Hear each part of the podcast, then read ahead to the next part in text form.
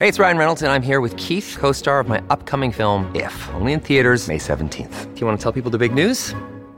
All right, I'll do it. Sign up now and you'll get unlimited for $15 a month and six months of Paramount Plus Essential Plan on us. Mintmobile.com slash switch. Upfront payment of $45 equivalent to $15 per month. Unlimited over 40 gigabytes per month. Face lower speeds. Videos at 480p. Active Mint customers by 531.24 get six months of Paramount Plus Essential Plan. Auto renews after six months. Offer ends May 31st, 2024. Separate Paramount Plus registration required. Terms and conditions apply if rated PG. Nel canale di Panama c'è sempre meno acqua e sempre più navi non possono passare tra l'Atlantico e il Pacifico, causando enormi problemi al commercio mondiale. Ma scusa, com'è possibile che non ci sia più acqua? È semplice. Il canale si trova quasi per intero sopra il livello del mare e funziona grazie a un sistema di dislivelli e chiuse sfruttando il pompaggio e il rilascio di acqua dolce. Un lungo periodo di siccità estrema però sta inceppando tutto questo meccanismo. Oggi capiamo cosa sta succedendo e le possibili soluzioni.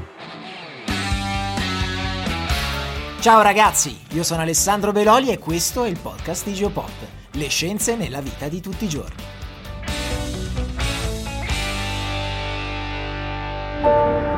La siccità sta mettendo in crisi una delle più grandi opere ingegneristiche mai costruite, il canale di Panama, un corso d'acqua artificiale che taglia a metà il continente americano permettendo alle navi di passare dall'Oceano Atlantico all'Oceano Pacifico e viceversa, senza circumnavigare l'America del Sud. Il canale è stato completato nel 1914, ampliato nel 2016 ed è lungo quasi 82 km. Ora, la cosa pazzesca è che in realtà non è piatto, non si trova per tutta la sua lunghezza sul livello del mare mare, anzi segue in gran parte il profilo della terraferma su cui è stato realizzato, salendo di quota nell'entroterra fino a oltre 26 metri e scendendo fino al livello del mare invece in corrispondenza della costa sia dal lato Atlantico sia da quello Pacifico. Ecco, ma quindi come fanno le navi a passare da una parte all'altra se è sopra il livello del mare il canale di Panama? In realtà abbiamo fatto un video apposito per spiegarlo, vi consiglio di recuperarlo, ma in estrema sintesi, per permettere alle navi di salire e scendere di altitudine,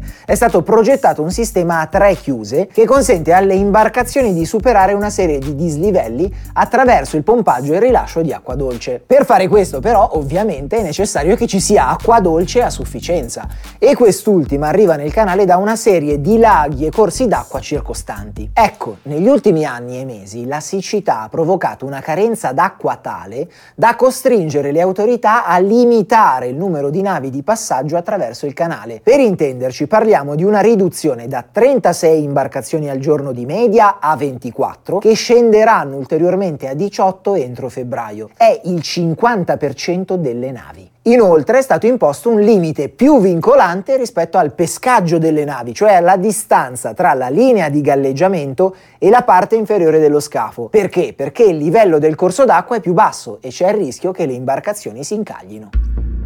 Tutto ciò ha creato grossi ritardi per varie compagnie di navigazione, soprattutto per le porta rinfuse, cioè quelle che non utilizzano i container per spostare le merci, e di conseguenza ha causato un aumento dei costi di trasporto, in alcuni casi l'ha più che raddoppiato. Per forza, tra gli stipendi degli equipaggi, l'utilizzo del carburante le penali per i ritardi nelle consegne, i costi lievitano. Come potete immaginare, queste condizioni hanno una ricaduta notevole sul commercio globale. Il canale di Panama, infatti, infatti è uno dei cosiddetti choke point del nostro pianeta, cioè uno dei pochi passaggi quasi obbligati tra mari e oceani che le navi sono costrette ad attraversare per muoversi da un angolo all'altro del mondo.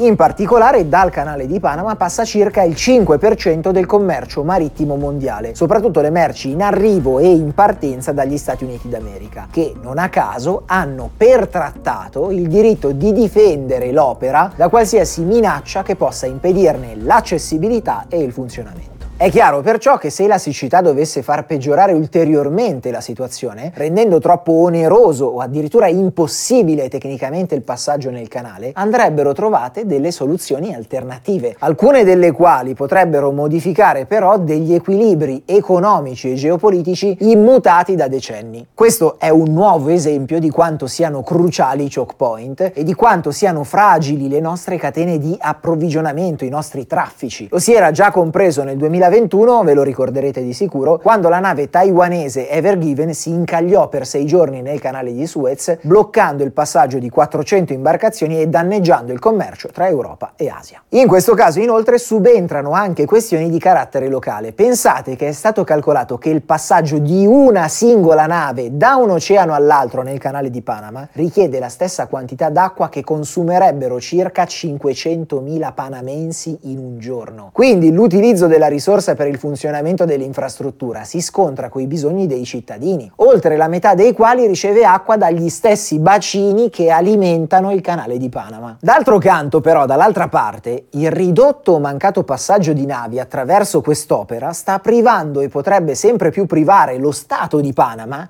di milioni di dollari, danneggiando notevolmente l'economia dello Stato e degli stessi residenti. Contate infatti che il denaro ottenuto dai diritti di passaggio attraverso il canale di Panama vale circa il 6% del PIL del paese. Insomma, come vedete la situazione è super complessa e ci sono tanti pro e contro. Ora, ma come mai si è innescata questa siccità, questa carenza d'acqua attuale?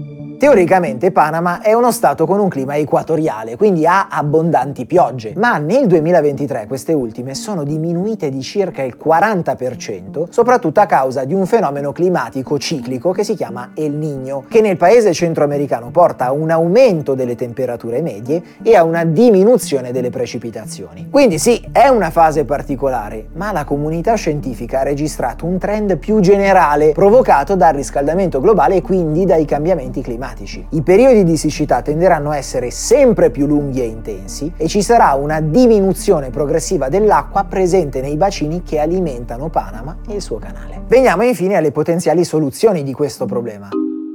Anzitutto il governo di Panama sta pensando di realizzare un nuovo bacino artificiale lungo il fiume Indio che possa raccogliere ulteriori precipitazioni e convogliarle nel canale, aumentando il traffico al suo interno di 12-15 imbarcazioni al giorno. Questa opzione però avrebbe bisogno di uno sforzo economico e ingegneristico enorme, cioè parliamo di un progetto che costerebbe almeno 900 milioni di dollari e inoltre causerebbe notevoli danni ambientali e sociali. Molte persone infatti sarebbero costrette a ad abbandonare le proprie case che verrebbero allagate da questo nuovo bacino. Inoltre questo nuovo bacino verrebbe realizzato su un'area che attualmente è protetta. Infine rimarrebbe il problema del trend climatico legato al riscaldamento globale, la siccità sarà sempre peggio. Le alternative più immediate sono di percorrere altre rotte, con un aumento notevole però dei tempi, dei costi e anche delle emissioni di gas serra. Si potrebbe per esempio tornare a circumnavigare l'America del Sud, oppure i paesi asiatici potrebbero commerciare commerciare con la costa orientale degli Stati Uniti percorrendo la rotta che attraversa il canale di Suez e il Mar Mediterraneo, che però al momento è sotto scacco per i conflitti in Medio Oriente. In alternativa le merci potrebbero essere trasportate fino alla costa occidentale degli Stati Uniti e da lì spostati via terra col treno o col camion. Oppure ancora potrebbero nascere nuove vie di comunicazione terrestri tra un lato e l'altro di stati come il Messico, la Colombia, il Nicaragua, che si affacciano sia sull'Oceano Atlantico sia su quello Pacifico. Infine, non dimentichiamo ricordiamolo, proprio il riscaldamento globale potrebbe progressivamente sbloccare la rotta artica nell'estremo nord del pianeta, che rivoluzionerebbe completamente il commercio globale.